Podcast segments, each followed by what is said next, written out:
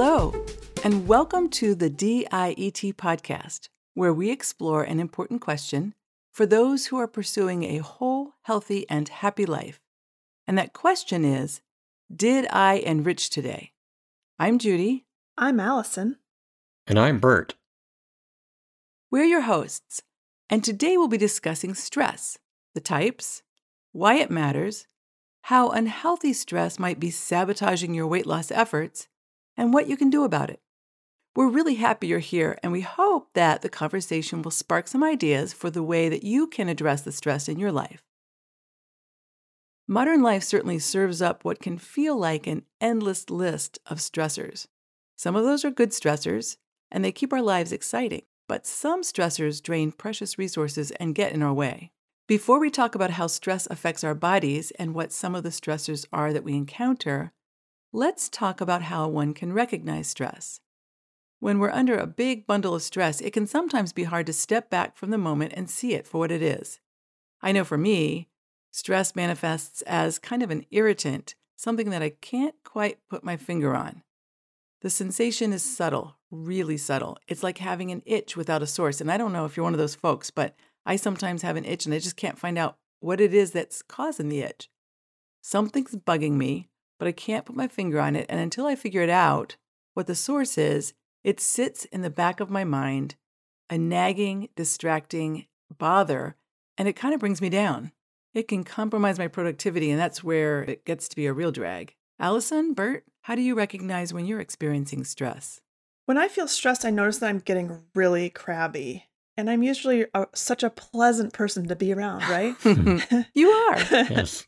So I, I notice that I'm crabby with my husband and my friends and my dogs who decide they really want to go for a walk right when I'm getting busy. And I'm like, come on, you guys, I'm working. But of course, they just want to go for a walk and sniff around and just be regular, healthy dogs. And I like walking them. So being irritated about it is really a clue that something's wrong. The crabbiness is pretty easy to notice if I just tune into myself. A more subtle sign, though, is what happens when I start losing sleep. That's when my eye starts to twitch. Over the years, I've noticed that when my eye starts twitching, it's been weeks or months of not getting enough sleep and enough rest. Unfortunately, I don't always remember that when I'm in the midst of a stretch of tasks that lead to stress or distress, really. I tend to think it's more of a sign of a nutrient deficiency. It's something that mm. is external and not happening within myself. So I start Googling things like, does magnesium deficiency cause eye twitching? I do that so often when it's really probably just stress. What about you, Bert? I usually feel stress as sort of a sense of unease, like a tension in my body. It doesn't feel good, but it's not such a prominent sensation that I always feel it right away. And it doesn't feel painful, just sort of uneasy. It makes me have trouble relaxing. I have trouble just sitting comfortably, and it often affects my sleep. I'll be thinking about things when I'm trying to sleep.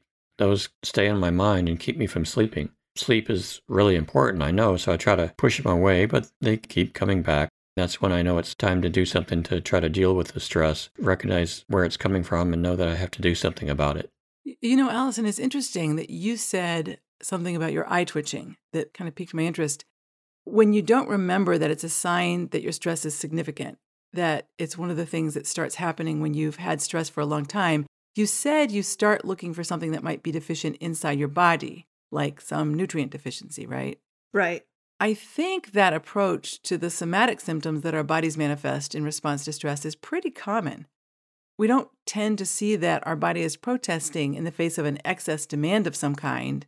To some degree, our body's just requesting less. It's requesting that we ease up on something, and it may be our tendency to search for something that we can give to our body. So it's asking for less, and we're saying, what does my body need? What can I give to it? What might be missing is more space, more time, more permission. So in some ways, when stress leads to symptoms like eye twitching or headaches or some other symptom, it may just be simply our body's demand to be given priority, not just some other food or supplement that we can shove into it. Exactly. And with something like sleep deprivation, it compounds on itself over time.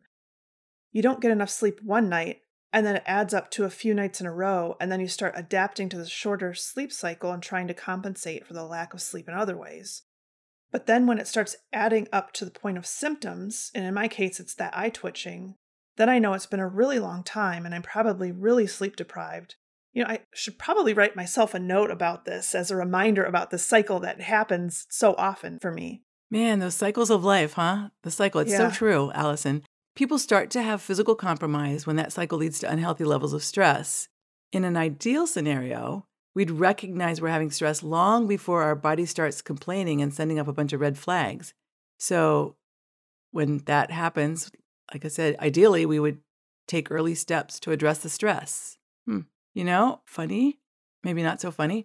I think that was a chapter in A C, The Power of Appetite Correction. Hmm. Wasn't it, Bert? It was and is. It's address the stress. Exactly. What a coincidence. I didn't actually plan that, but it is, uh, it's there. And of course it's there because it's a really important part of all this. This brings up the notion that stress, appetite, weight loss, they are all connected. And certainly you addressed that in the A C book. But before we focus on that, let's take a moment to look at stress and recognize that not all stress is the same. Well, it's not. And it's important to note that the effect of stress on diet, just so it's clear in terms of our intake, stress and our body's response to it both encourage more eating in a way that's not within our control.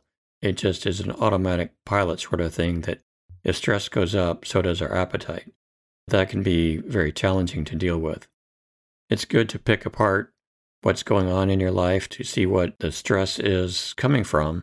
One of the things that people can do to do that is to journal about it, to write it down so it gets on paper, not just as a clutter of different feelings and ideas in your head.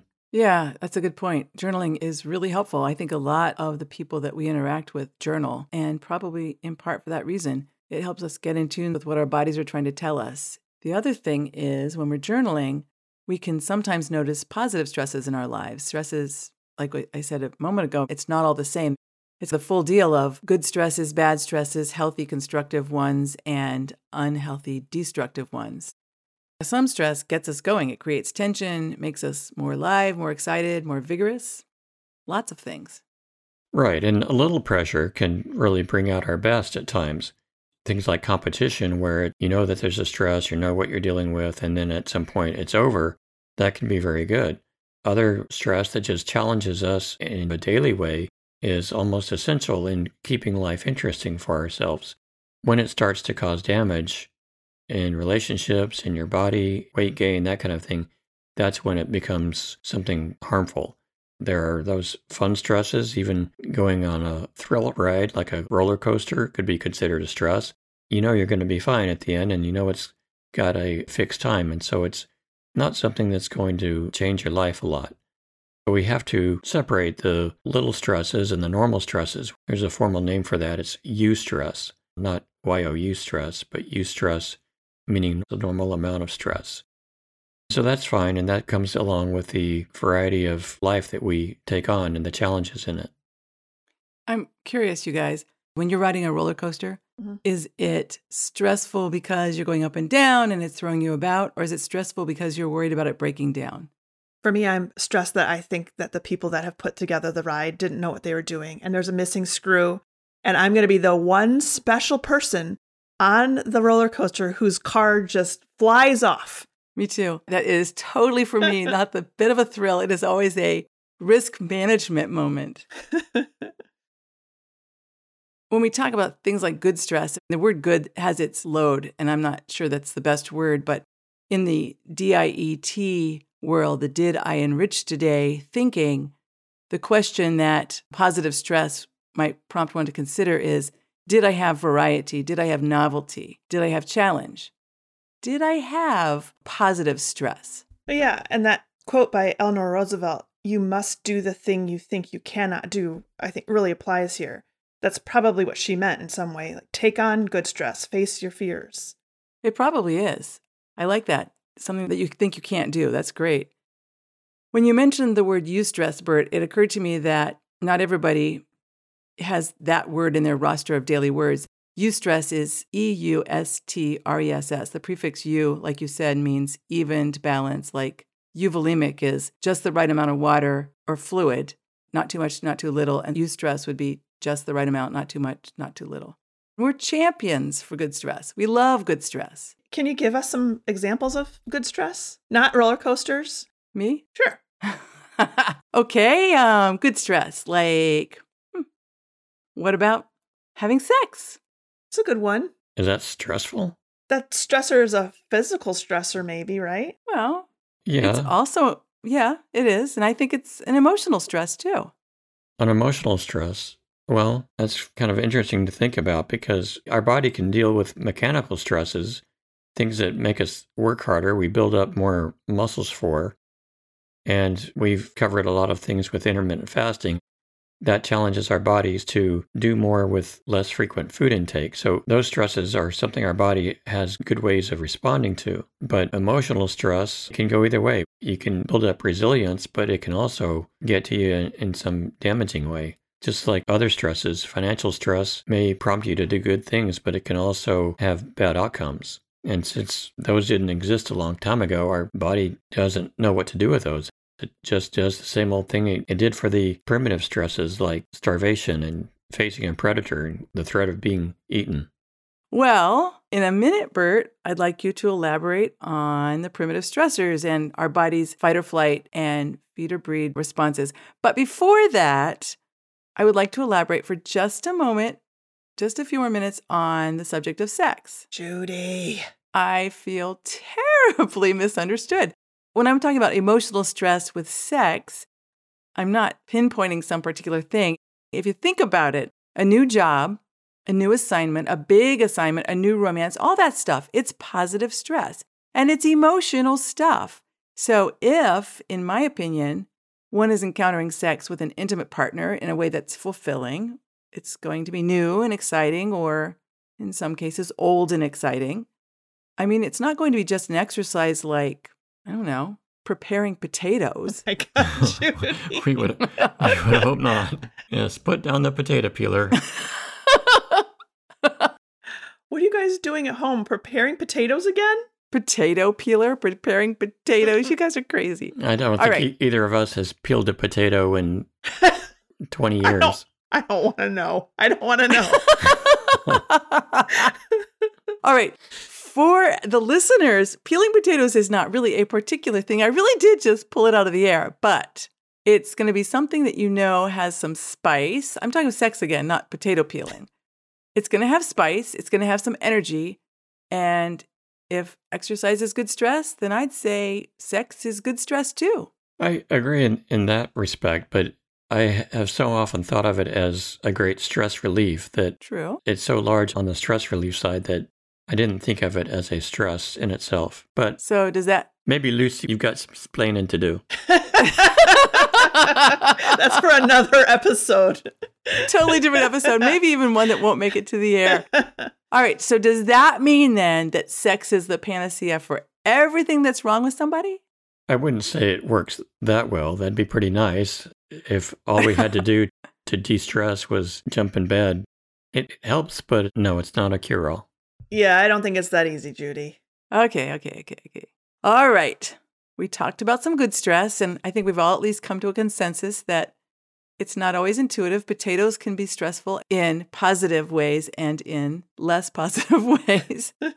Bert, you started to talk about the primitive responses to stress, and I interrupted you because I wanted to clarify my sex perspective. If we can get back to that, in the book, A C, The Power of Appetite Correction, you included a wonderful section that discussed fight or flight and feed or breed stress responses. Can you talk about that here?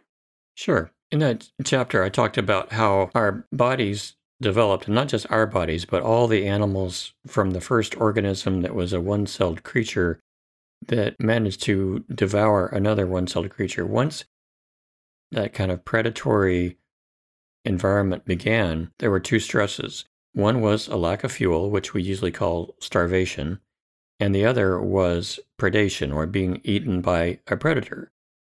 For millions and millions of years, those were the two things that any living animal body had to worry about.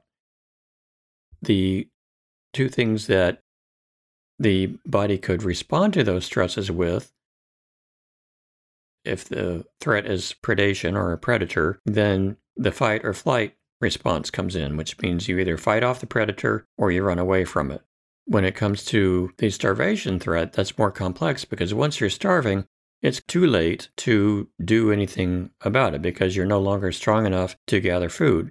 Over time, animals and our human bodies have built in the sense of when things aren't going well. And if things aren't going well, you're having a difficult time finding food, stress goes up, and then that leads to an increased appetite. When you do find food, you pack on more of it into your fat stores than you would otherwise. Those two responses are still with us, but our bodies have not had time to develop any kind of healthy response to financial or relationship or job stresses. What happens is those two just get translated into what our bodies do know.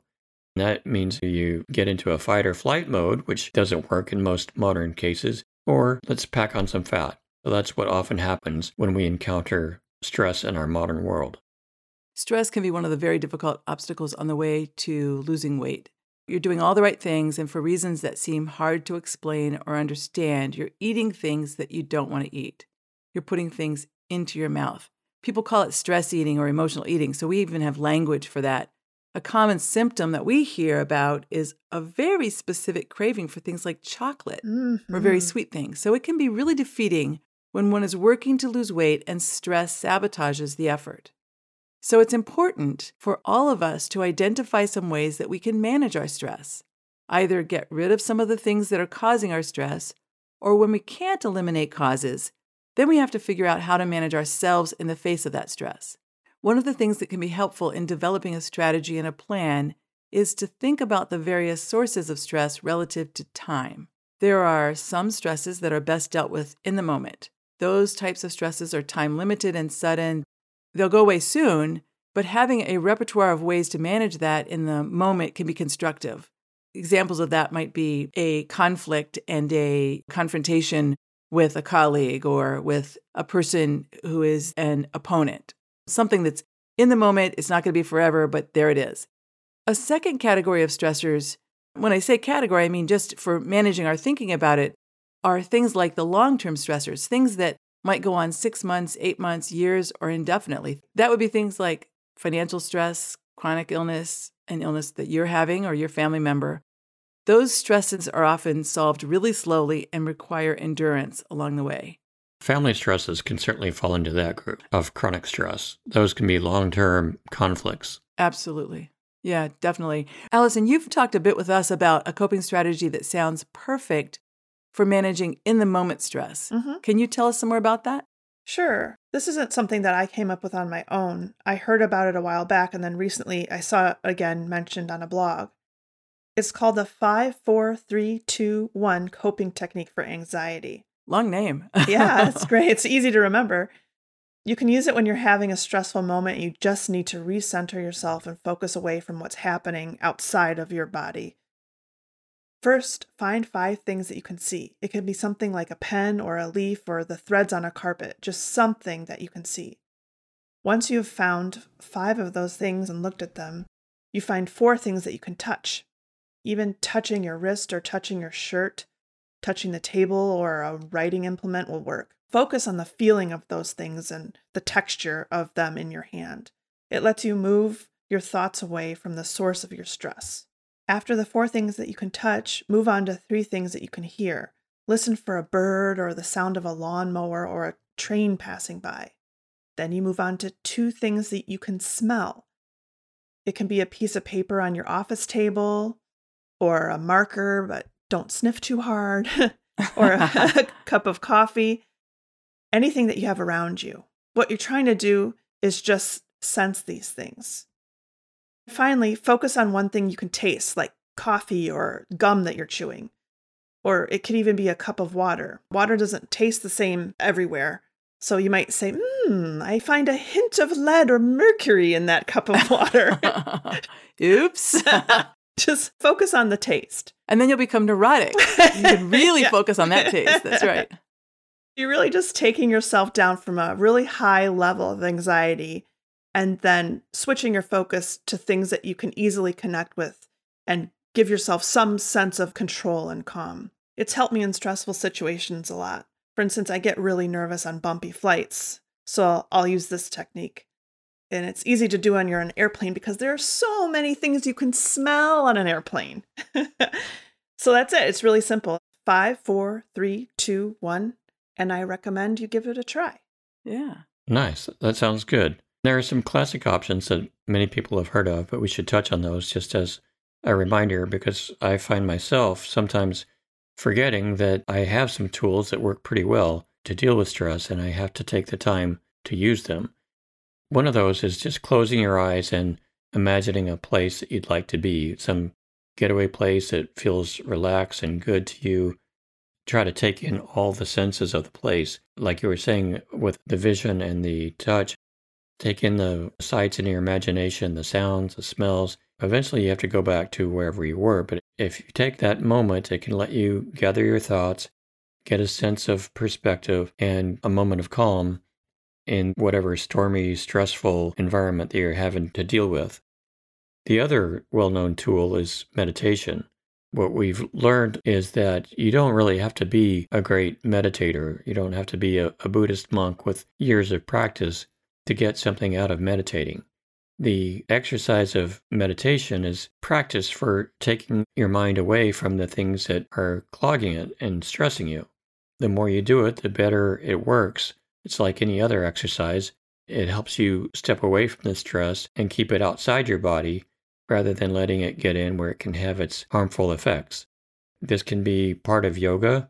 That's a physical stress combined with meditation, focusing on our breath, which is at the very center of ourselves and lets us step away from the stress a little bit. Along that same vein, there's another way to relax, and that's through body relaxation. I'm not sure where this technique comes from. I've heard it many places. But it's a progressive muscle relaxation exercise where either you start with your toes or you start with your head and tense a group of muscles in that area, like you clench up your toes and then relax them, and then you tense your ankles and feet, then relax them. Keep moving up your legs toward your body, then to your arms, and then your neck and face and head, trying to tense and relax each muscle group that you can identify. It's not very strenuous. You don't have to really clench hard. It's a conscious way of making sure that each of your muscles has relaxed and that you're not holding tension in some muscle group that's going to be a pain later. I really like that one, Bert. It's always amazing to me when I do that and I start out at my head and I get to my shoulders, I realize how incredibly tight they are and everything is clenched and I wasn't even conscious of it. It's one of my favorites. I do feel like it really works. It does. It works for me too. I have the same experience. The process of moving through each of the areas not only relaxes the area, but it can also get us in touch with those muscles. It can help us calibrate just how tense we are. So it might help us recognize the magnitude of our stress, that stress inside of our body is controlling it in a lot of ways that we hadn't recognized before then. Yeah. Let's just take a second. For anybody that can hear my voice, I want you to move through the muscle groups from the top of your head to the bottom of your itty bitty toes and try to relax your body. Anybody can do that while they're listening. Just relax. It's a great idea. And you know, it's funny because it's one of the things I love about our trio is sometimes I'm that put it off till later and then try it out type. The spontaneity of that is pretty cool without overthinking it. It makes me think again about meditation and how I've sometimes been avoidant of meditation because I'm not very good at it. I know it's good for me, but for reasons I can't really figure out, I can't do it very well. I would go to yoga class sometimes and everybody's meditating and I would follow the rules, of course, and do my meditation, but I found myself focusing away from what I was supposed to be focusing on more than I focused on the focal point, I guess, for lack of a better word. So I would just not really avoid it, but just never use it as a go-to tool. Recently, I read some writing by a psychologist named Kelly McGonigal. She teaches a course at Stanford University that includes encouraging students to meditate. It's an interesting course in that it's not just traditional students that take the course. Apparently, a lot of parents and kids and professionals take the course because it's that highly regarded. One of the barriers to success that our students describe is just what I said. They're frustrated with their trouble keeping focus while meditating. What she encouraged them to do was to take notice of how well they were doing while they were meditating, but also how well they were staying focused when they were outside of that meditation time. She was recommending meditation for five or ten minutes. I mean, this wasn't a long time investment. What she discovered in studying these students is that throughout their day, they continued to notice when they lost focus and would redirect themselves to the task at hand. So meditation really served as a practice ground for their daily life. They were able to maintain focus and make constructive choices in a more predictable and a more habitual way when they had a regular practice of even unskilled meditation for five to ten minutes. So I was pretty happy to see that my reluctance is misplaced. I can do my really clunky meditation, and it still will probably yield a lot of benefits besides stress relief. In that way, the meditation itself is a little bit of a stress. We're stressing our minds to exercise them. Mm-hmm. I would say that definitely falls into a category of good stress because it is something that our brains can build up a strength from that later on makes things healthier for us overall. Mm-hmm. Just like the mechanical stress on our muscles or the nutritional stress of fasting, we're talking about a place where our brains can do a lot more and overall be part of a really healthy response. Yeah, it's interesting when you use the word nutritional stress of fasting. I really love that because that Me is too. actually, yeah, it's a really constructive stress. And I've never thought about it that way. It's putting some demand on our body, that whole no pain, no gain. What's really, really cool about it is it's really not even painful. Once one has adapted, it's just natural and easy and unremarkable. But it's a great phrase, nutritional stress. I love that. All the things we've mentioned so far can be done in stealth mode. Nobody has to know that we are taking some action to reduce our stress levels. In the in the moment stress categories, there are some things that we can do that aren't as private, but they're still useful. One of those is taking a walk. This is a little bit like your Five, four, three, two, one. Coping technique, technique. for anxiety or something. That's a long name.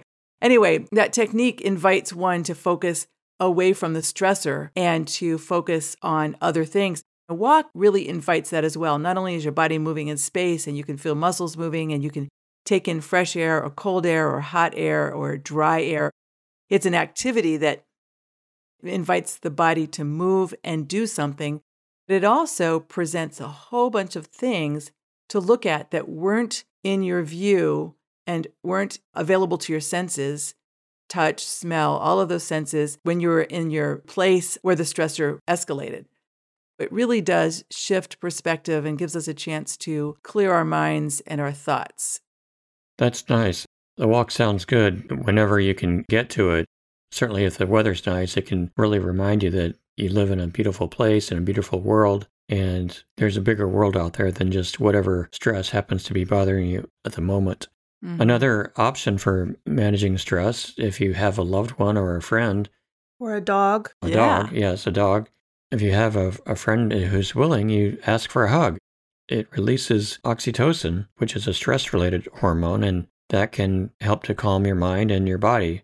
If that's an option, you have somebody around. You don't always have to explain what it's about, what's on your mind. A friend will hug back. Just ask for a hug and see what happens.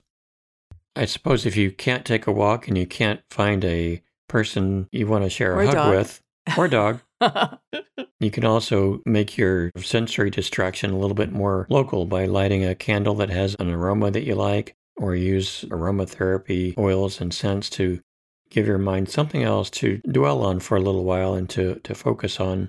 Get that time to yourself to push the stressors outside and just take in your sensations. I love that.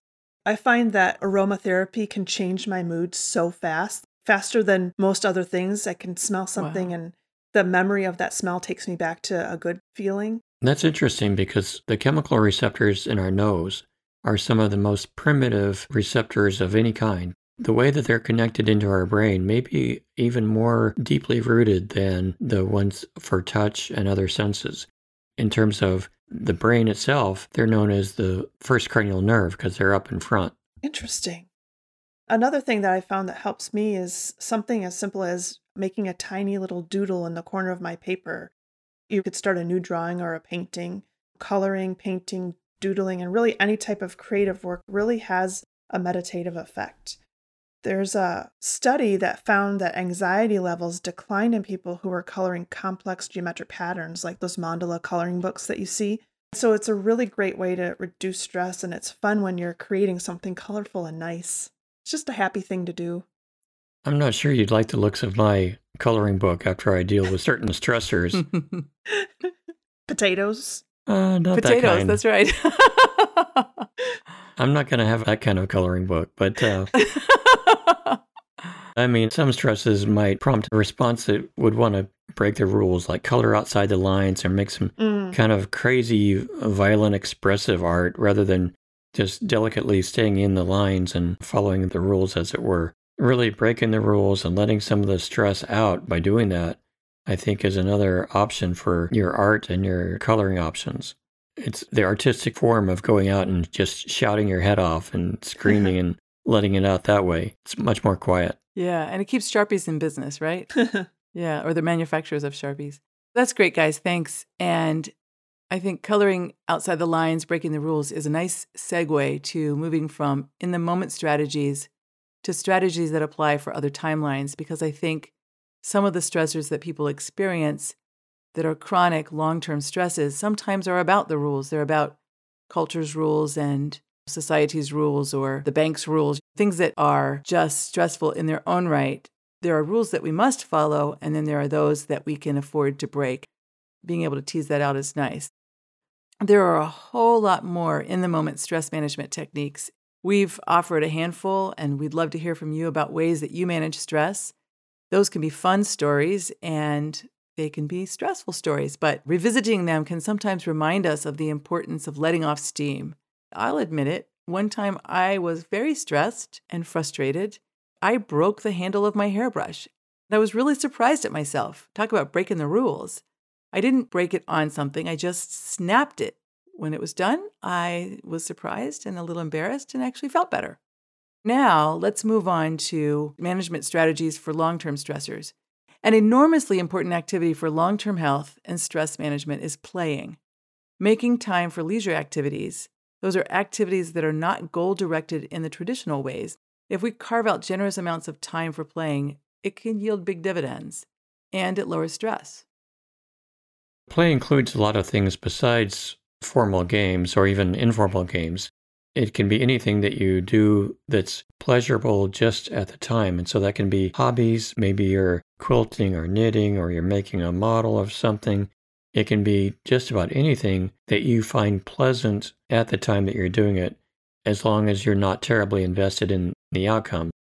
If your hobby is, say, drawing, and you're not particularly good at drawing, it doesn't matter because you're not invested in the outcome. You just want to draw, enjoy the experience of drawing, and go from there. The fun is not in how it turns out, it's in the process of doing it. Right. And I think one of the problems people have is that they look at play as being something that's not worthwhile, that it's almost a luxury and that there's no reason for doing it. But there truly is a reason to make that time, to carve that out, to do the things that you really enjoy, that aren't a means to an end, like making more money or other activities where you're really focused on the end goal. You're just trying to relax and enjoy this time with yourself and with others. You know, play is more important than I had appreciated for a long time. I'm reminded of a TED Talk given by a psychiatrist named Stuart Brown. He started the National Institute of Play, a place where they study play and they encourage play and they create curricula for people to learn and to practice playing. Which is kind of funny that we have to actually practice playing. It's so is this institute all work and no play or all play and no work? I don't know, but I like that. I would invite anybody to Google it. It's an incredibly interesting backstory for the development of the institute, and also Stuart Brown's backstory is interesting. As I understand it, he was a foren- he may still be, but he was a forensic psychiatrist who worked on cases involving serial killers. What he discovered was that the most consistent unifying characteristic of serial killers, when he looked back through their life and their activities, was what he called a paucity of play. So these individuals had a lack of play, a deficiency of play. Play is so important to the core of being human that to not do it is to stress ourselves sometimes to the point of horrific tragedy. I'm not very skilled at budgeting time for leisure activities, but knowing and appreciating how incredibly important it is for our health, for total health, has pushed me, has really compelled me to make it a habit and a practice to try to increase and recognize how much making time for leisure is critical to my best health, to our best health as humans. So what else can we do? I mean, playing is obviously a huge one. What else can we do to manage our long-term stress? When you have stressors, Allison, that aren't going away anytime soon, what do you do? One thing I've noticed that I do when I'm under a great amount of stress is that I have a lot of negative self-talk. I beat myself up about not being able to reach whatever goal I was trying to reach, either at the moment or in the long term. There's that critical, constant voice that's disapproving and just tearing me down. So I think one thing to do is really pay attention to the way that you're talking to yourself and stop being so critical and worrying so much about the outcome. No one is clairvoyant. You don't know what's going to happen in the next minute or the next, you know, three years. So don't always go to the worst scenario, which I know I do with everything, but you really have to be compassionate with yourself, be realistic about your expectations to yourself. You know, when you said that, I remember reading something quite recently that talked about framing one's language specifically to avoid self-criticism. In the face of our very common expectation of perfection, many of us have this tendency to think that we're not supposed to ever make a mistake, that being human isn't okay. Well, the writer gave an example that goes something like this. Let's say I'm regularly on time, but I show up late. Rather than saying, I'm sorry I'm late, instead say, thank you so much for being patient, or thank you for waiting for me. I know your time's valuable, and I appreciate you making room for me. It just switches it out from being self-absorbed in your own failure, and instead it recognizes the generosity of the person who is with open arms, ready to connect with you, even you, your terribly flawed human self. So what you're doing is you're expressing gratitude. Yeah, exactly. That can really realign your perspective about what's stressing you. And put it in perspective, if if somebody's life isn't in danger, then you're really not at the highest level of importance as stresses go. Now, there are certainly situations and careers where that's common, but if we can work down from there to say that's the peak importance in our lives, you look at what is stressing you and how does it fit in the big picture of your life, your family's lives, how important is it really, and what is the whole picture around that? Looking at that perspective and getting a sense of where things really fit can decrease the stakes a good bit, so the, the stress, even though it doesn't go away, may feel a lot smaller. Right. Another way to reduce your stress in the face of long-term challenges is to exercise. It really has so many benefits, and yoga in particular is an activity that offers the best of two worlds. It's both exercise and a bit of meditation. So it combines two of those heavy hitters in stress management and can be really useful and helpful. Bert, you mentioned that gaining perspective matters because many things aren't do or die situations. When you were saying that, it reminded me of an experience I had when I was a resident. I adopted a phrase that I use sometimes to manage my own stress when the stakes feel really high. The phrase is, just remember, you're not going to die. It kind of is an odd phrase, but at the end of my residency, I had a very public and very challenging task I had to do. Every chief resident in the Washington Urologic Society had to do that, so it, I wasn't unique in some special challenge, but the stakes felt very high to me. It was like a rite of passage before graduating from residency. I was preparing for that, and a colleague of mine who had undertaken the same task years earlier said that phrase to me. He said, remember, you're not going to die. He was right. At the time he said it to me, I thought, well, yeah, sure, that's pretty obvious. But as I let that sit with me, I realized I could make a long list of outcomes that would have been awful, like public humiliation, loss of confidence, and a whole list of other things. But I was not going to die. It was a real bottom line practicality. I was going to stand in front of a bunch of people and undertake a very challenging task. If I failed, that's all I would do. I would fail. I would walk away and live to fight another fight.